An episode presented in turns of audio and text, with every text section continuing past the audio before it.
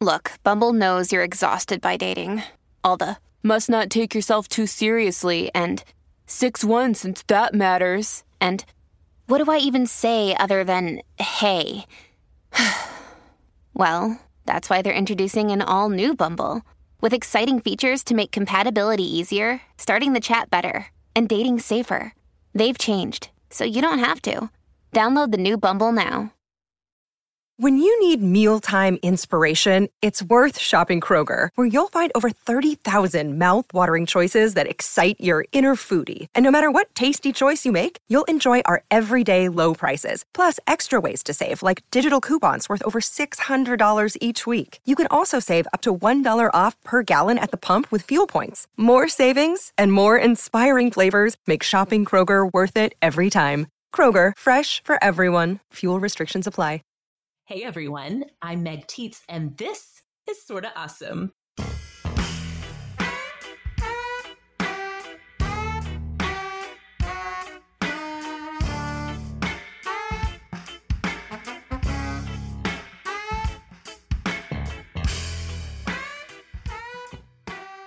Hello and welcome back, Awesomes. You are listening to the show that's all about helping you be smart, strong, and social. We are in your earbuds every single week with all the awesome that you need to know. And you can find us on Instagram at Sorta Awesome Show or over on Facebook in our Sorta Awesome Hangout group. You guys, I am so excited about this episode because this week we are getting into some advanced level Enneagram talk. I am joined today not only by Beth McCord, who's coming back to Sorta Awesome for the second time here, and she has her husband Jeff with us this week as well. We are going to be talking about the Enneagram and how it applies to those long term, close and intimate relationships like marriage. How does this actually apply once we start to learn about ourselves how does it affect our relationships? We're going to dig deep into all of that in just a few minutes. But before we get started, I do have to give a shout out to our awesomes in the Sorta Awesome Hangout group. As a reminder, this little group started as a few hundred people back in 2015. It has now grown to over 5,000 women who are committed to being supportive and helpful and kind and encouraging in our online community.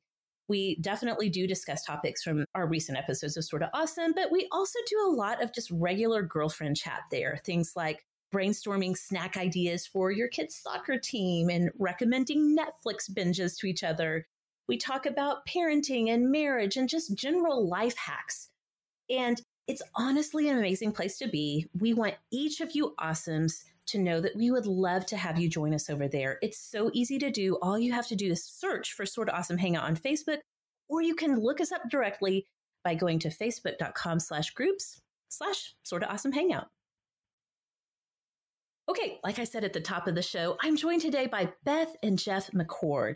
Now, again, Beth has been on this show before, and you all also know her as an Enneagram speaker and a coach, a teacher. She is passionate about coming alongside people and helping them to see that lasting change and meaningful relationships, a life with deep purpose is possible. And that is at the heart of her teaching on the Enneagram. Beth and Jeff live outside of Nashville. They have been married for 23 years. Is that right, you guys? 24. 24 now. 24. Wow. awesome. Awesome. You all may remember that Beth is a type nine, like I am. And Jeff, you're a type six. Is that right? That's correct. Living it up. The exemplary type six. Perfect. I love it. I love it. So, Beth, before we get into talking about our awesomes of the week, I have to tell you listen, from a type nine to a type nine, I am so in awe of all that you have going on right now. You are like really summoning a lot of energy to do all of the things that you have in helping to engage people through your books, retreats that you guys are doing, and of course, your very, very helpful and dynamic Instagram presence.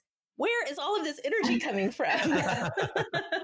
Good question. Sometimes I even ask that myself. No, but I think back in 2015, so gosh, almost four years ago, the Lord just really like woke me up. It was like getting hit by a two by four in the face because, oh, wow. well, yeah, I mean, like it was that like powerful because as a nine, we're typically asleep to ourselves. And Mhm. I got overlooked pretty bad one time regarding the Enneagram. And someone who could have really elevated my presence or done something for me overlooked me. And of course, it wasn't their intention. But as a nine, it's like one of our core fears and one of our biggest pains.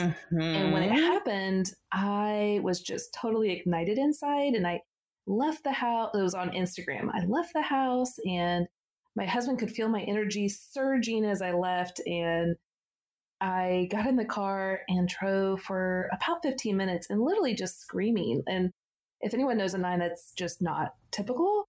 So Right. we'll like explode every once in Yep. a blue moon. And I knew I had to let this out because it was so painful. But on the way home, what was really intriguing was I just really felt like the Holy Spirit was saying, Why are you so angry? And I was seriously like, Really? Do you really need me to tell you why I'm so hurt? And so he was just quiet and gentle. And then I just felt like him saying again, No, really, why are you so angry? And it was as clear as day my own self said it's because I overlook myself. Yes. Oh my gosh, that gave me chills. I mean, as a nine, I'm like, I am right there with you. I totally Yes. get it. And it literally was by God's grace. I mean, that's why I say it was like a two by four like across the face because it was such a awakening experience that it's me that I overlook myself, my own presence, my own worth and value. And if I don't see how God created me and the value that I can bring, not because of myself, but because of Him in and through me, it's only going to perpetuate and continue. So what we permit, we promote. And I was permitting that people overlook me or not think so, you know, like, oh, she's got something to offer because I wasn't getting out there. I wasn't showing others what I have, not again for my own self promotion, because nines, we just don't do that.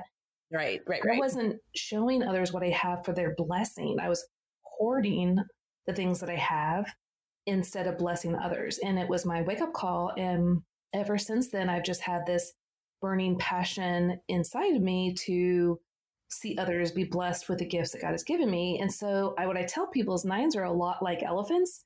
Either we're Mhm. in this community laying around in the mud pits, enjoying ourselves, or we are stampeding and you better get out of the way. It's kind of one or the other. yes. And I just feel this intense urge to bless, protect, and give to others from what God has already given me. And so I just feel this energy inside to keep going and the awareness that though I need good self care and rest like anyone else, I also have to be very mindful of the nine slothfulness and allowing too much of that, which feels really great, to slip back into the part of inertia that's not helpful. So there is that fine balance. But I know this is also a season of life where people are really wanting the information that I have. And so I'm just really plowing forward and enjoying it. But I do know that there will be a season where some of the stuff will probably calm down. Like I've gotten a lot of material out there. I think that maybe it won't.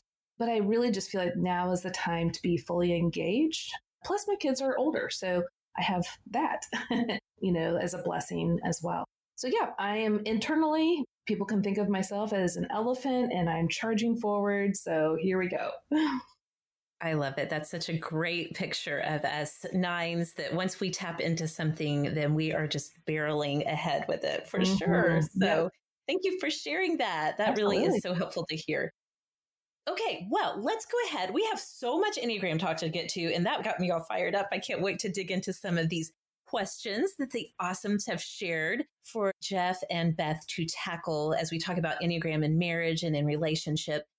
Before we get to all of that, though, we got to do our awesomes of the week. This is the segment where we start the show by talking about whatever is awesome in life right now. So, whether it's movies or music, books, TV, podcast, products, whatever it is that's making life a little bit more awesome right now. And Jeff, you were just telling me off mic that you guys kind of have a joint awesome of the week that involves your brand new book that's about to launch. I was going to see if you could say a little bit more about that. That's right.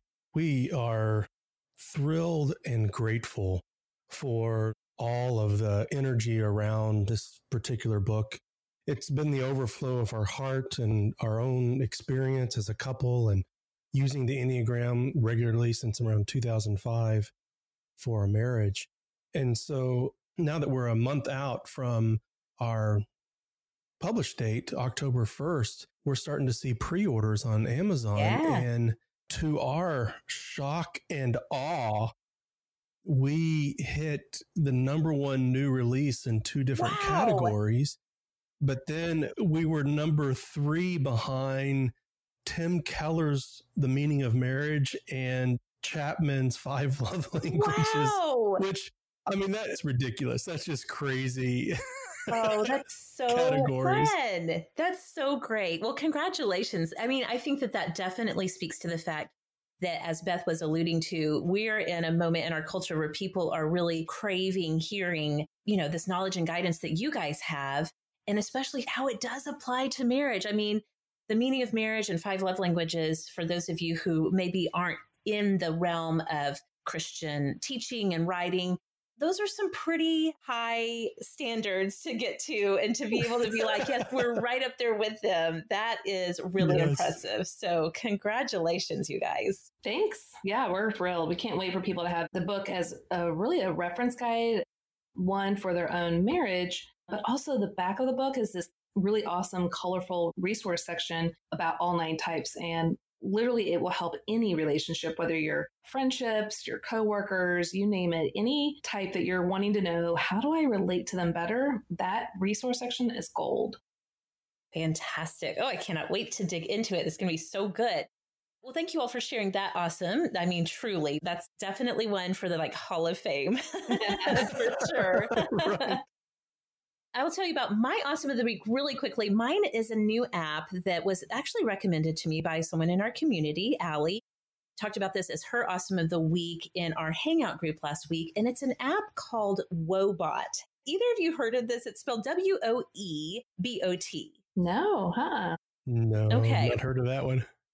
Well, I had not heard of it either. And it actually kind of relates to what we're talking about today because it is a self help, almost kind of like a self therapy app. Now, there are definitely apps that are out there Talkspace, BetterHelp, those apps that connect you to actual real therapists and counselors. This is not that. This is an app that teaches you how you can learn for yourself some of the techniques and tools that you might learn in a therapy or counseling environment that you can just kind of incorporate to kind of give yourself a little bit of a check in with where you are with your mental health, well being, and those types of things. So, again, it's called Woebot. So you're interacting with a bot with a non human presence in this app which is kind of weird at first. In the beginning, it is a little bit cheesy, I feel like. But once you get into it, what it does is daily gives you a little mini lesson. Really, a lot of them are focused on cognitive behavioral therapy. So it's helping you to think about how you think. So, helping you to practice gratitude, helping you to realize that how you talk about yourself and your work and your day, all of these things matter. And it's just a little interaction. It takes literally less than five minutes a day, but it builds upon itself as you really begin to kind of fill your toolbox up with some things that are helpful for, well, like I said, a little bit of self therapy. And it has been very helpful to me. I mean, five minutes with five kids, a newborn up to a, a freshman in high school, five Wow. minutes is a luxury Sure. in the day. Sure. Absolutely. Yes. So this has been really good. And it really is just a moment to kind of check in and think about how I'm thinking about the day. So again, the app is called Woebot. It's free on the App Store. I really recommend it, especially not if you're in a place where you're like in a crisis moment where you need real, actual face to face, in person therapy. That's one thing. But if you're kind of in a good place and you just want to make sure you've got some good mental health hygiene going on, then I think Woebot is a really good one to check out. That sounds awesome. Thanks. Yeah, yeah. Like I said, I picked it up from our awesome community. Every single Friday, we open up the floor in our Sorta Awesome hangout group for people to share their awesomes of the week. Many times I have found awesome things to incorporate into my life in that awesome of the week thread. Again, like I said at the top of the show, if you haven't joined us over there, we would love to have you join us at facebook.com slash group slash Sorta Awesome hangout. We also do this because we know some people are allergic to Facebook, and that's totally fine too. so over on Instagram every Friday, we also invite you to come and share your awesomes of the week with us over there. And you can find us on Instagram at Sorta Awesome Show. All right, awesomes. You know, as we are getting our kids all settled back into school, it is so important that they have the tools they need to make this the best school year yet. That's why we're giving one of our kiddos the Mathnasium Advantage, and I highly recommend this for your kids too. Mathnasium makes learning about math fun, and most importantly, it helps kids build confidence and critical thinking skills so that they can thrive in the classroom and in everything they do. Our daughter AJ is loving Mathnasium. It's really helping her to get back into the swing of things at school after a long summer. It's such a fun, low pressure environment for her to go and learn about math in a way that's totally different from anything she's experienced in a classroom. Mathnasium is the authority on math education for grades 2 through 12. They use customized learning plans, and their expert instructors teach each child face to face, explaining math in a way that makes sense to them. So, whether your child is advanced or if they need a little help to catch up, Mathnasium is a perfect fit and they can even get help with their homework. Mathnasium has over 1,000 franchise locations worldwide, so chances are there is one in your neighborhood. It's so easy to fit into your schedule, you guys. No appointments are needed. So, awesomes, we want you to start the school year off right. So, go ahead and schedule an assessment with Mathnasium today. It's totally risk free. We have a special URL and a phone number just for the awesomes. Go to mathnasium.com slash awesome today or call 855 401 MATH. That's mathnasium.com slash awesome or call 855 401 MATH. All right, Beth and Jeff, I know that you all probably through the process of working on this book together and getting ready to launch it out into the world, I know that you have been tackling lots of questions and issues and topics that relate to the Enneagram in relationships. So we have a few for you today. I know you've had marriage on the mind. I'm just curious. This was not one of the questions I was going to ask, but I am so curious. Writing a book together as spouses, what has that brought into your personal marriage? Has it been kind of a therapeutic thing? Just tell me a little bit about what that's been like. I would say it was really very beneficial. I mean, of course, there's lots of stressors that come up, but it solidified a lot of what we've already used throughout our marriage. Because, you know, when you're writing a book, you can't just say it in the first draft format, right? So you have to kind of solidify it down. So you have to become more precise with what you're doing and why you're doing it. And so I think that process was really fun. But I will say, definitely gave us ample opportunities to use what we are writing.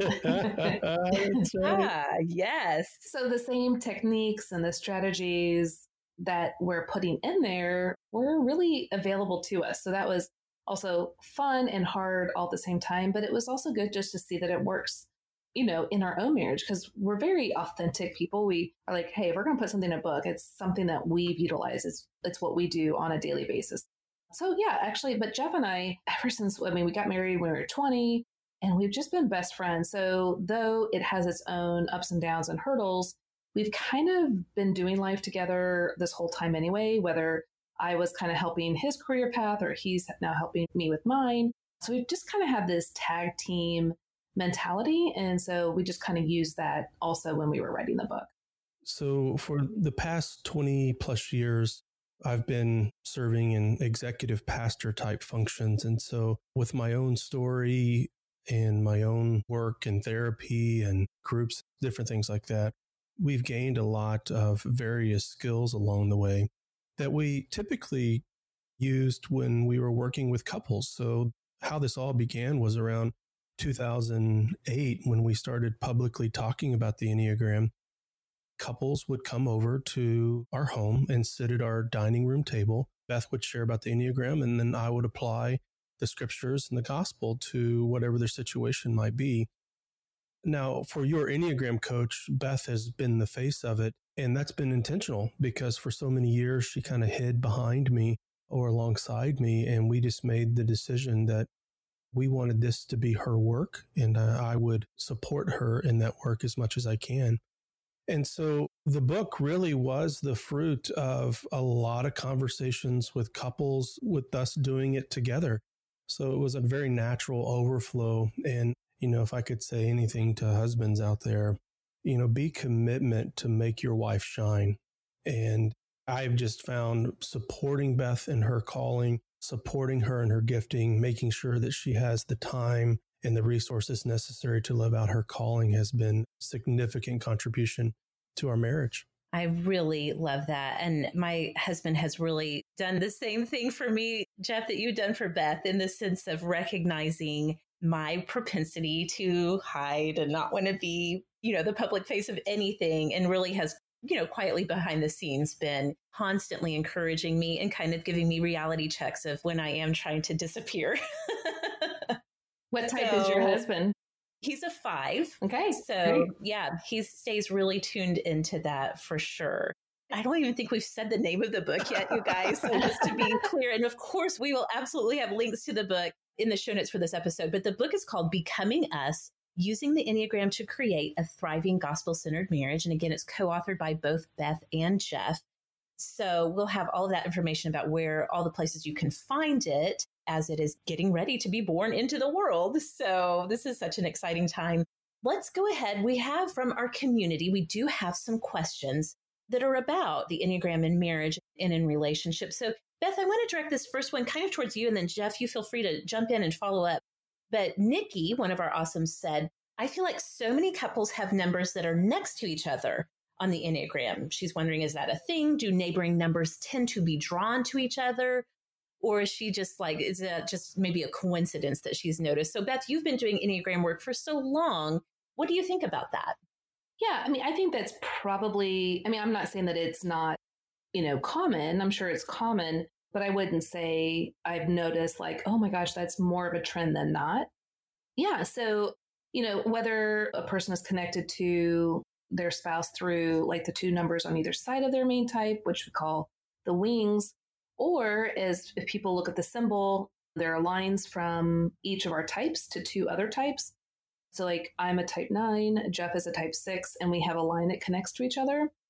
So, that's another common way that we'll see couples come together because there's some commonalities there.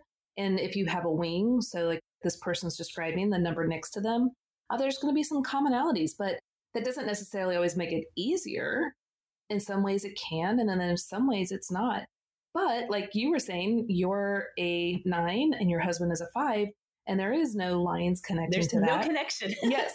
I mean, there is connection. Yes, of course. There's so many layers to the Enneagram that no one would have time on this podcast to go through. Right. But the two of you are actually in a stance where you withdraw.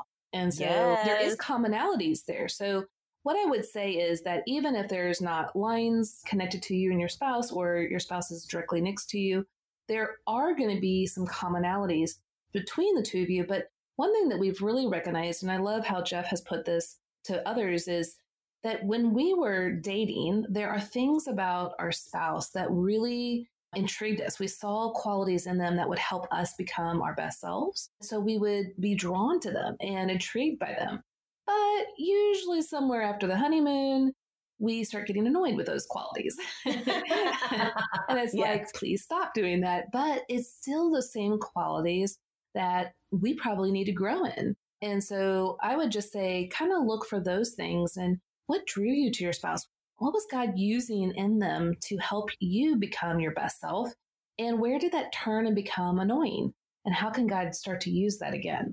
Yeah. It's interesting in talking about nines and fives and you know it's kind of like it's that age old thing of like if you're shopping for a red car then suddenly you see red cars everywhere.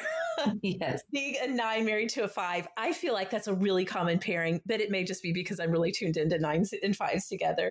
But it's interesting with both of us being withdrawing types certainly that can really flare up when we're experiencing some unhealthiness yes. because we both want to just withdraw. Mm-hmm. yeah and that's difficult. One of us has to like take the initiative to really, you know, show up and let's work through this. But in some ways, in just day to day life is kind of nice. Something that we've noticed is we both like to have a lot of space.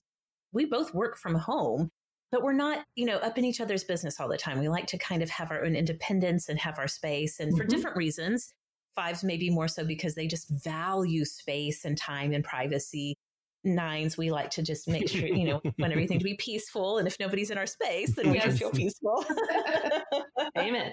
Yes. I think that is a great example, though, of the fact that we're not obviously aren't wings to each other because we're not on the either side of our type.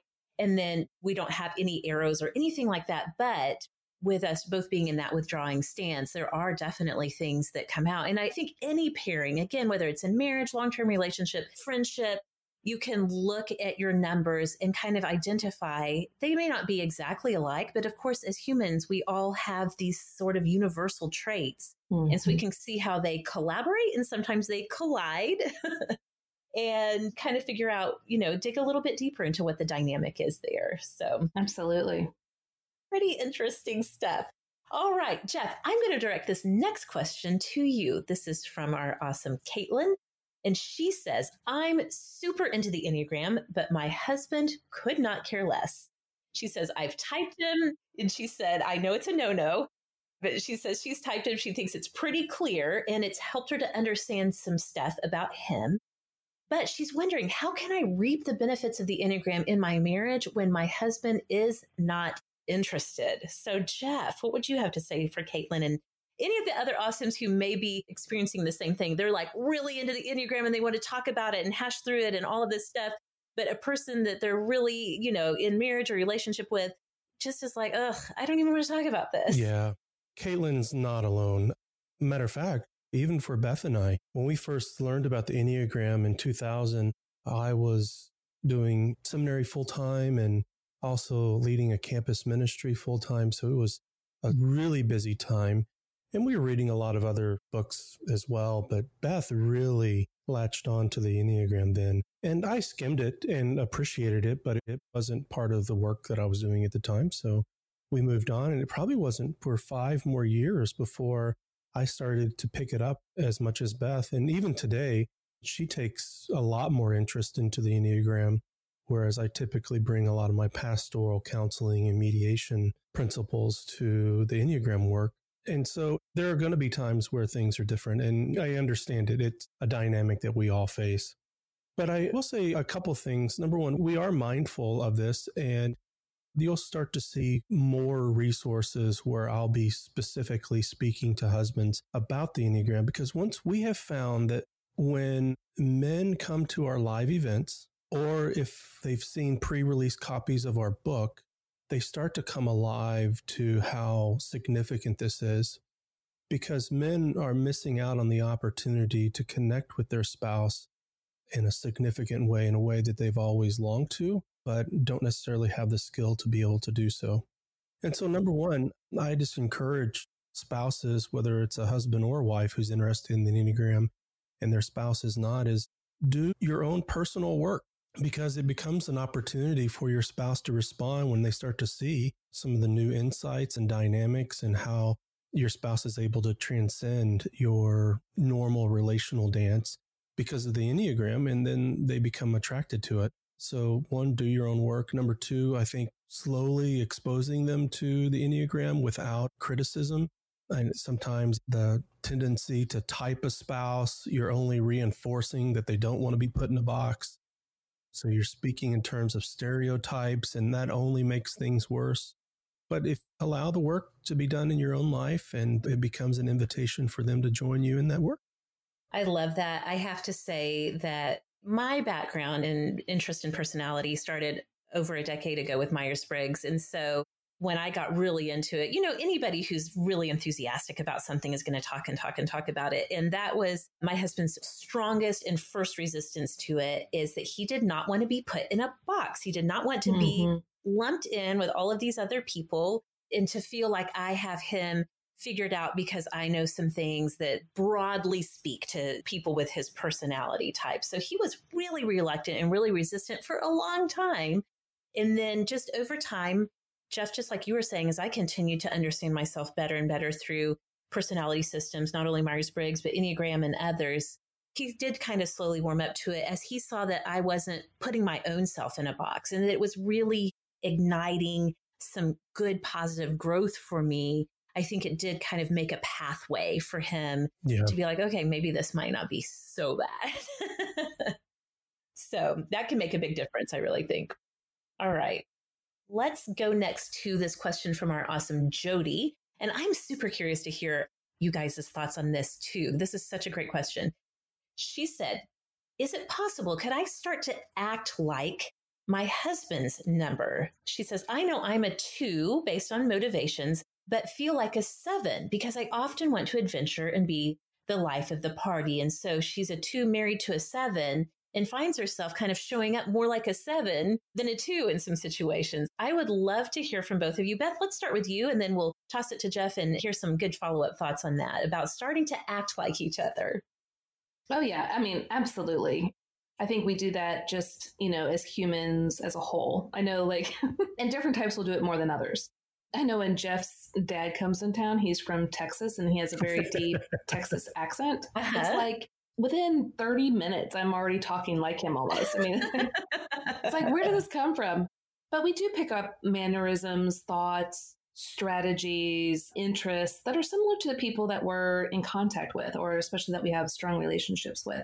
But at the same time, knowing the Enneagram and these two types, there are some similarities just in these two areas that will just make it easier for her to switch into that kind of seven ish role, meaning both the twos and the sevens are in the optimistic triad. And they both want everything to be spun as positive and happy. They're both connecting types, so they love to connect with people. And if the two sees that her husband brings certain attributes to a group that elevates, helps others, why not join and do a similar thing? So it's not that the type two is not being authentic and real. They're seeing that there are certain ways of being that can help bring about good in the way that they long to. And so they're, in a sense, kind of morphing or changing slightly at the same time, honing in on gifts they already have. So it's kind of a both and. That totally makes sense. And like you pointed out, sometimes there are going to be those underlying connections, like being in the same triad. That's going to make a difference in those specific ways. But yeah, there's going to be some of that just universal. We kind of tend to adapt to one another over time. So, Jeff, what would you say in follow up to that? Yeah, you know, one of the unique aspects of the Enneagram is that it doesn't focus on behavior, it focuses on motive. And so Beth and I sometimes we call it walking the wheel, where we'll take some dynamic, some relational behavior, whatever, let's say perfectionism, and we'll walk the wheel on how each type how perfectionism shows up and why. And so a two, recognizing that there's kind of seven-ish type things that are happening inside. Well, the reality is, is that two with a three wing is going to look more open, life of the party. There'll be more of the hostess or the host versus the servant, which is the two with the one wing. And so the reality is, is that I think that's just how it's expressing. It's not necessarily becoming seven like. It's more of an attribute of how you relate to other people in groups according to your number. So fascinating. I'm sure every single person who's listening who knows their own type and possibly their partners is thinking, hmm, I wonder what they would say about this. You know, like, why do we do right. this? yeah, I mean, we've done it with, you know, why each type wants a clean home. And it's very easy just to kind of walk around Ooh. with each of the types. It's not that one type doesn't want to clean home versus another. It's how that serves their core motivations. How is it being expressed through that particular behavior? So good. So good. All right. Colleen's question is next. Awesome. Colleen has this question. And I think this is such an important question that again, I'm so looking forward to hearing the wisdom that you all have on this. Jeff, I'm going to toss this one to you first, and then we'll hear what Beth has to share on it as well. But Colleen asks, what are the best things that we can do to help pull our partners out of a slump when we see the red flags of their number in decline of health? So again, one of the fundamentals of the Enneagram is that there are ways that each number moves in ways that are healthy and has healthy behaviors there are ways we express ourselves with average things, and then we can move into unhealthiness. And so Colleen's wondering, you know, if we know what our partner's type is, it's been a point of discussion, whatever, we see them moving into some of those unhealthy mindsets that each type tends to slide into. What can we do to kind of help pull them up or bring them up, or even maybe even to just address it with them? Yeah, that's really good. There are a few things to speak to that kind of dynamic. I think number one is a message of assurance, and that is that God loves our spouse more than we do. Matter of fact, in Philippians 1, it says he's able to complete the good work that he began. And so changing our spouse is God's responsibility, it's not ours.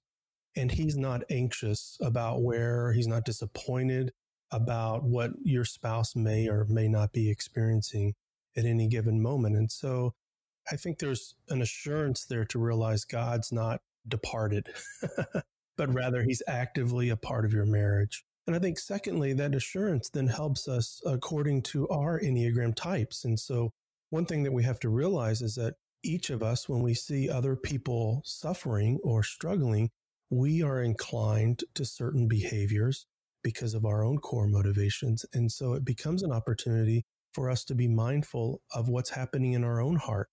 Are we comfortable with the reality that in order to grow, things must die? that we kind of have to die to certain desires in order to come alive to something new. And this may be a part of your spouse's journey, your spouse's work that they need to work out. And we need to become more comfortable with it and not feel like we need to over relate or take more responsibility to fix them. And then I think, thirdly, you know, Paul says it in Romans that it's the Lord's kindness that leads us to repentance. And so Beth and I use the word kindness a lot. So I can be present with Beth and create a safe place for her to share what's actually happening in her heart, to be able to say, Hey, I'm not going to be healthy in this moment. And here's what's going on. So that she can say it knowing that she may not be able to change or pivot in the moment. But I can always offer my spouse kindness. And I think the last real practical principle in it is from the marriage researcher John Gottman. He said what differentiates masters at marriage versus disasters is affirmation versus criticism at the ratio of five to one. That one of the things in Becoming Us that we tried to create is there's a section in the second part of the book about how to affirm your spouse and learning how to encourage your spouse rather than criticize, provide suggestions, try to fix, try to caretake, all of those different activities versus just being able to speak into their life affirmation that they may or may not believe themselves and may or may not receive. But there's some helpful sections there on what it looks like to encourage someone to affirm someone according to their type. That is incredibly helpful and really practical application as well. Beth, as I was listening to Jeff talk, I was thinking about as a nine, when I see my husband moving into unhealth, I want, I definitely do feel that motivation to fix him because if he's not healthy, then I feel unhealthy. I'm wondering right. if you relate to that at all as a nine too. Absolutely. I think that was one of my biggest stumbling blocks and I mean, it still is, but I'm much more aware of it now. But yeah, if Jeff was struggling at work or in ministry or whatever category it was, whatever he was feeling, I was also feeling. Now, it's a little different than like a type two feels other people's feelings. For me, as a nine, I'm feeling his energy. I feel like it's my responsibility to make sure everyone's happy. And if he's not happy, then what do I need to do to make him happy? And that's part of keeping my internal and external world harmonious and peaceful. And so trying to fix was trying to bring peace, you know, for me. And of course, I thought for him, but he doesn't need what I think he needs and what I think I need. And so, yeah, it was really hard as a nine to learn to allow people to experience their own life and not always trying to fix. And now it looks different. A nine's way of fixing is different than all the other types. But, you know, just recognizing I can come alongside and support, ask clarifying questions, but at the same time, ultimately, it's not mine to completely own. That's between him and the Lord. And if he would like my help, then he needs to ask for it instead of me trying to make everything peaceful and harmonious. But one thing I would say is when people do buy Becoming Us and look at the back of the book, what they're going to find is helpful resources in recognizing when your spouse is struggling. And there's a lot of different ways to notice this but also ways to encourage them, like Jeff was saying. And I think what's going to be really important is, for instance, when a type 9 myself goes under stress, I can not only kind of slip into some unhealthy strategies of my 9 type, but I'm also going to move into the direction of type 6, where I'm going to take on some of the average, the unhealthy attributes of a six. And so this peaceful, easygoing person all of a sudden can become irritable and testy and defensive, and my mind's racing with all the things that could happen. And I look very different than I naturally would. Instead of Jeff taking that personally, like, what are you doing? Why are you acting like that? Now he's like, oh, that's a rumble strip. I can see clearly that my wife is struggling and I don't need to take it personally, even though it's hard not to. How can I come alongside her, like he was saying, and show kindness, to be there, to support, to encourage? And each personality type would like people to approach them differently and for different reasons. So that's why sometimes when you're trying to offer love and care the way that you would like it, it doesn't land on your spouse quite right. the way that you thought it would. Whereas if you can learn how they want to receive certain things and care and to change how you give care in the way that lands on them right, you'll see things really change and really open up and blossom. But it takes time. And so to be patient, to be kind, to be curious is going to be really helpful. That is so helpful. Yeah. It reminds me, Beth, one of the principles that we learned early on regarding parenting comes from attachment theory, which is about children's development of their brain in relation to caregivers. And there were three statements that we tried to reinforce with our children, and that I think has proven to be true in our marriage as well. Number one is, I see you. I see you're hurting. I see you're struggling. Number two, I hear you. I hear your pain. I hear your voice. I'm here to listen. And number three, I'm available to help. But that's different than I'm going to help you. It's more, I'm available to you whenever you're ready for help. And that attunes to people and gives them the opportunity and safe place to be able to, when Beth is like acting like a six, I joke around with her and say, like, you can't handle being a six. and like you need to get out of my neighborhood.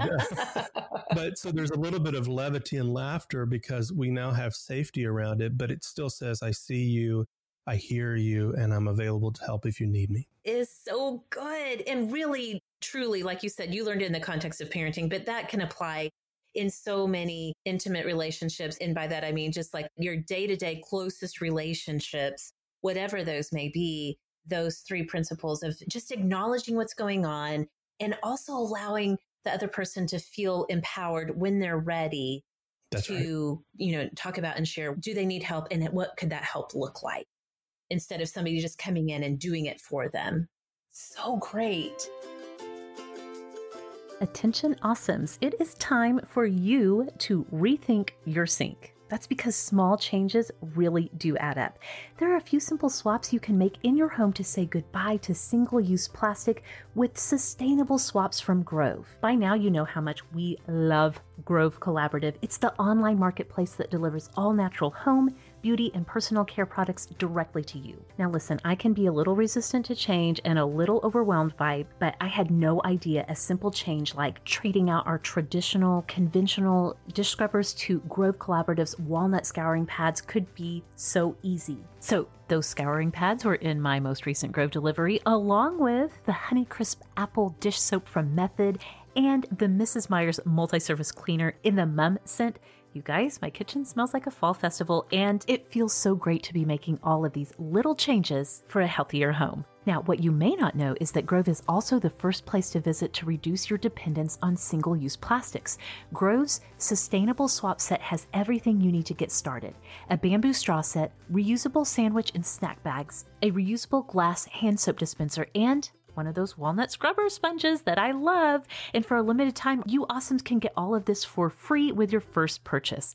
Every Grove product is guaranteed to be good for you, your family, your home, and the planet. Plus, shipping is fast and free on your first order. So join me and thousands of others who are helping the environment with Grove's sustainable swaps. Now and for a limited time, you awesomes who go to grove.co slash awesome get the Grove sustainable swap set free with purchase. Plus, you'll get free shipping and a free 60-day VIP trial. Go to grove.co slash awesome for this exclusive offer. grove.co slash awesome. Awesomes, as you might know, Rothy's has quickly grown to be a most loved, gotta have them brand. It's no surprise they have over 1,000 nearly perfect reviews. They are making stylish shoes for women and girls out of recycled plastic water bottles that are crazy comfortable and fully machine washable. They're stylish, sustainable, comfortable, washable, all of that in one pair of shoes. They're the perfect flats for your life on the go. I mean, truly, it will blow your mind that they're made from repurposed plastic water bottles and they're so cute.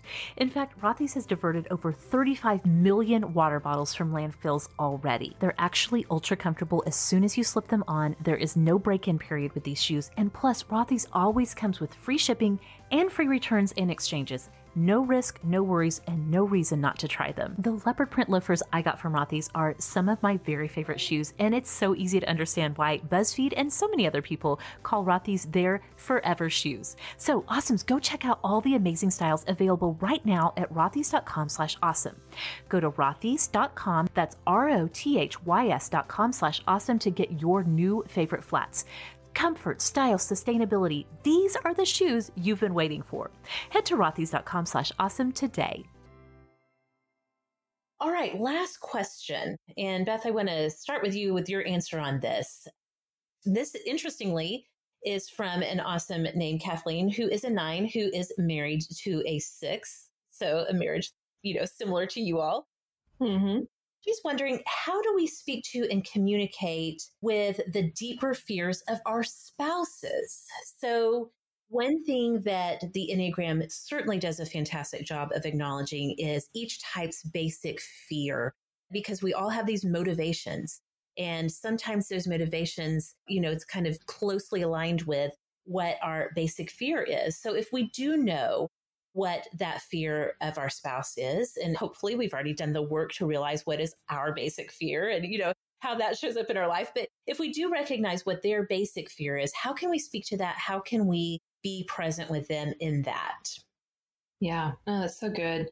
Well, the biggest thing that comes to mind for me is recognizing that each of the Enneagram types are looking through a different set of lenses. So think about each of the nine types having their own sunglasses on with a different shade of color. So let's say I'm looking through purple shades and Jeff's looking through orange. And I'm looking at a white wall and I'm like, Jeff, it's purple. And he's like, no, it's orange. You know, it's like, oh my gosh, how can you not see this? You know, we literally are seeing the world from different perspectives and they're valid perspectives. And so what we want to do is try our best to take off our lens in the moment and to put on their lens. Now that's through studying and observing but the biggest thing is talking about it with your spouse when you're both not activated. So let's say you're sitting down reading books or you're just having a casual conversation, you're maybe out on a date, somewhere where you're not activated inside and you're curious. You want to learn about one another. So with Jeff being a type six, the loyal guardian, his core fear is to be without support, guidance, security, to be blamed, targeted, to be abandoned. And so why that's so important for me to know is because as a type nine, I'm a withdrawn type. And so when we're in an argument and nines hate conflict or tension of any kind, I feel the need to leave the situation or shut down if I have to stay in the situation. And that only communicates to him his greatest fear that I would abandon him. Now, one time we have this story, and you can read it in the book, but basically, we were in an argument and I was withdrawing, he was pursuing. It came to him what his greatest fear was. And he realized that at every fight, he was concerned that this was the beginning of the end. And so he simply asked me that question Are you going to leave me? And I was like, No, silly. I'm not going to leave you. and I actually used a different word than silly. But anyway. But that was so unlike my character to speak that strongly and that kind of like assertively. But it hit me like, no, that's not at all where I'm coming from. I'm a very committed person. I love you. Is not what's going on.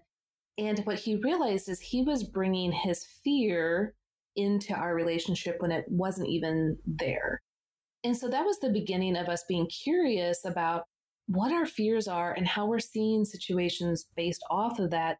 And how can we lovingly speak to them in the moment. So a lot of conversations, like I said, not in the moments of how do we talk to one another. So basically, what I learned is when we're in an argument or a discussion that I feel there's tension and I'm uncomfortable, I might need to remove myself because I'm afraid I'm going to somehow internally combust or blow up. That's what it feels like for a nine. And so, what I do now that's different is hey, I know we need to talk through this. This is important, but I really need to like just leave for a second. I need to clear my mind. I need to process, but I'm coming back. And I need 15 minutes, 20 minutes. I need to take a drive. But what he was good at reminding me is that, Beth, sometimes when you go do that, you come back and you don't address it again because at that point I feel more at peace inside. Right. and it's like, oh, everything's good now. Let's move on. And so I recognized that I was not showing my commitment to him and my loyalty, which is so important to type six, because I wasn't coming back into the conversation to make sure everything was smooth. He still felt abandoned. And so just being able to clearly say, I need a break, I need to go process so that I can come back and address this with more clarity and insight. That helped him to know I'm for you, I'm committed. I know this feels uncomfortable because you want to resolve it right now, but I need to go do what I need to do. So, those are just some insights of how to do it. Now, every type and every couple type is different. That's why we developed a course for all 45 couple types called Becoming Us online course. And this course will speak specifically to your couple types dynamics and get into the nuances. So it takes what we do in the book and it really takes it like a hundred times further in for your couple types. And so if you're like, but what about us? You know, like our type, you've talked about a six and a nine. What about us as one and a three or whatever type you are? That's the course that you're going to want to get because it really, really, really dives in deep. That's so great. Jeff, do you have any follow up thoughts on this thing of recognizing the fear that each of us bring to the table in our relationship dynamics? Right. Yeah. So in James 4, it says, What causes fights and quarrels among us? Don't they come from the desires which wage war in our hearts? So a lot of our conflict is driven by good desires that have gone awry, where those desires become demands and we then expect our spouse to come through and we try to motivate them through criticisms or judgments. And then eventually it becomes to more harming behaviors where we punish, where it could be sarcastic remarks, it could be we give them the silent treatment, and all the ways in which we're just trying to meet these core desires. So, in conflict, despite culturally what we typically experience, conflict becomes an opportunity for us to connect with one another and to connect with God in a new way.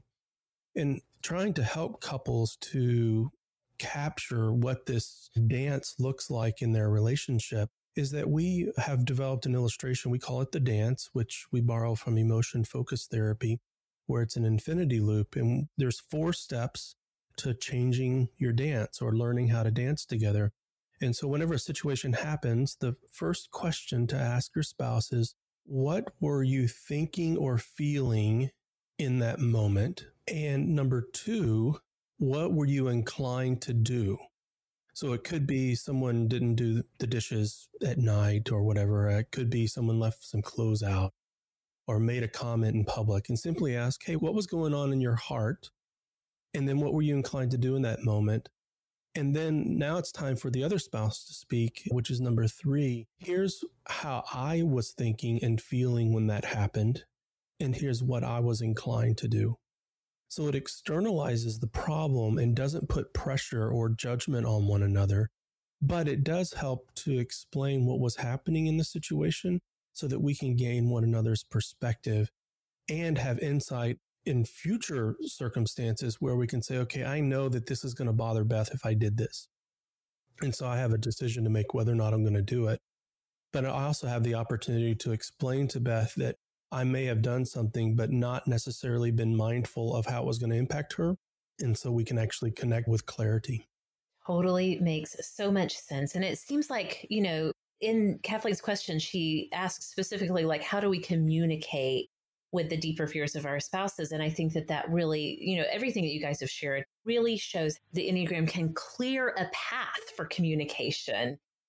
It's not going to bring us instant health. We're not going to have a perfectly happy, harmonious marriage every day of our lives. But with the pathway is cleared so that we can meet each other where we are and encourage each other along the way and hopefully in healthy ways. Absolutely. So, so great. Well, I kind of alluded to this at the beginning, Beth. You guys have so many things going on. Let's talk about Becoming Us. When the book drops, where we can go to pre order, just everything that you want us to know about Becoming Us. And then I want to talk about some of the other things you have going on really quickly before we wrap up. So, Beth, where do yeah. we find the book? Well, obviously, you can go to Amazon, Books a Million, Barnes and Nobles, all the big stores, and they are pre selling it right now. And it will then be coming to you October 1st when it launches. That's the drop date. And so we're just so, so thrilled that people are part of this. We already have about a thousand people in our book launch community that have gotten some pre order copies. And so they're leaving reviews. So you can even just look at the reviews on Amazon or other places and just see what they're saying. But you can also go to becomingus.com slash book. And the reason why that one is so important is that we've got some free bonuses that if you purchase the book, you simply add a photo of your receipt to this little form that you fill out. And then we'll for free send you a bunch of bonuses that are going to be immensely helpful for you. So that's becomingus.com slash book. Now, that's also becomingus.com is where we'll have the marriage course up really soon. We also have a marriage assessment. And this could be for any relationship, obviously but it's where, let's say, you would do the assessment as a type nine and you would put in your information as a type nine. And then I'll ask you a bunch of questions about your communication, conflict style, family of origin, and how that's operating between the two of you. And then you can either choose to enter your husband's or spouse's or partner's or friend's email address and have them take the assessment to see how the two of you are functioning together. Oh, wow. Yeah. And then they'll enter their type. And then you're going to get a huge amount of resources on how the two of you have conflict, communication, becoming your best selves as the two of you together, your types. Now, if you know that your spouse isn't interested, you don't have to fill out the email and you can simply get the information. But it's always fun to have that kind of inter dialogue of, hey, how are we doing? And so that's on the becomingus.com, just right there in the front, where you can take that assessment for free and get a lot of information. In fact, we had a couple that showed their results to their therapist, and she looked at it and said, Yeah, that's about the last year's therapy right there. so we were thrilled that, you know, it's just jam packed with really great information. But also at becomingus.com, we've just got other resources. We've got live events that we're going to different cities, so you can always check on that or get notified when we're coming to your area. But those are some of the really neat things that we're doing inside of your enneagramcoach.com where we have a plethora of other resources. Yeah, you do. Can you tell us just a little bit about the Enneagram collection that you have coming out at the end of the year? I know, yes, absolutely. So, not only is 2019 just an awesome year because Becoming Us is coming out, but yeah, December 10th, we have nine books coming out from HarperCollins, Thomas Nelson, gift book division. So, these are kind of like journals but I'm walking each of the nine types through their type. In 21 days, I will take you through your type in a deeper way and a place where you can journal. There's questions that you can really start to learn how to grow and transform within your own personality type. So these are going to be amazing gifts for Christmas. So if you know your friends, parents, kids, whatever, if you know their types, get them their book even now. You can pre order it now. Go to Amazon.com and just all you got to do is put Beth McCord Enneagram, and you're going to see all 10 of the books that are coming out in the fall and then in December. And you can pre order them and they'll be shipped to you or the person that you want. And they're going to be like, oh my gosh, this is so amazing. You know, that they get to learn about their type in an easy to understand format that's not overwhelming. This is what I mean, you guys. I'm like mind boggled at how much you have going on this year. And again, as a nine, I'm just like, well, I'm in awe of you. I think, I do think that for nines, once we plug into something we feel really passionate about and we don't feel like we're just promoting ourselves, but that we're out there with a message and a mission, I think that really does energize us so much. And obviously, you have really tapped into that. You've got Jeff by your side who's not only digging it and into Enneagram, but also wants you to, you know, be able to shine forth with what you have been gifted with. So this makes so much sense for you guys. And I'm so thankful for you taking the time to come to Sorta Awesome. Your Enneagram coach is the website and becomingus.com is the website for the book. And you also have a ton of materials available on Instagram. Yeah, we're just about ready to hit 200,000 on Instagram. So we love our community. They're supportive and encouraging. They're learning, they're growing. So if you aren't one of our followers, we hope that you'll join us there. Awesome. Again, you guys will have links in the show notes for all of this so that you can find Beth and Jeff and connect with their work because they've got some really good, awesome stuff going on. So, Beth and Jeff, thank you again so much for joining us today. Yeah, thank you. Yeah, it was great to be with you. So great. Awesome. Thank you guys so much for listening, and we'll see y'all next time. Sorta Awesome was created and is hosted by me, Meg Tietz. Sarah Robertson is our assistant producer, and production collaboration comes from Kelly Gordon and Rebecca Hoffer. Kelly Gordon is our digital media producer, and we are so thankful for the ongoing support from our listener supporters. Music is provided by the band Prager. You can find more of Prager's music at pragermusic.com.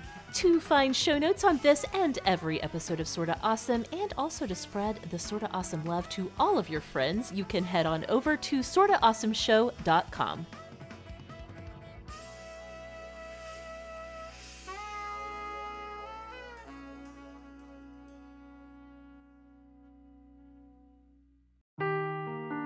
Seeking the truth never gets old. Introducing June's Journey, the free to play mobile game that will immerse you in a thrilling murder mystery.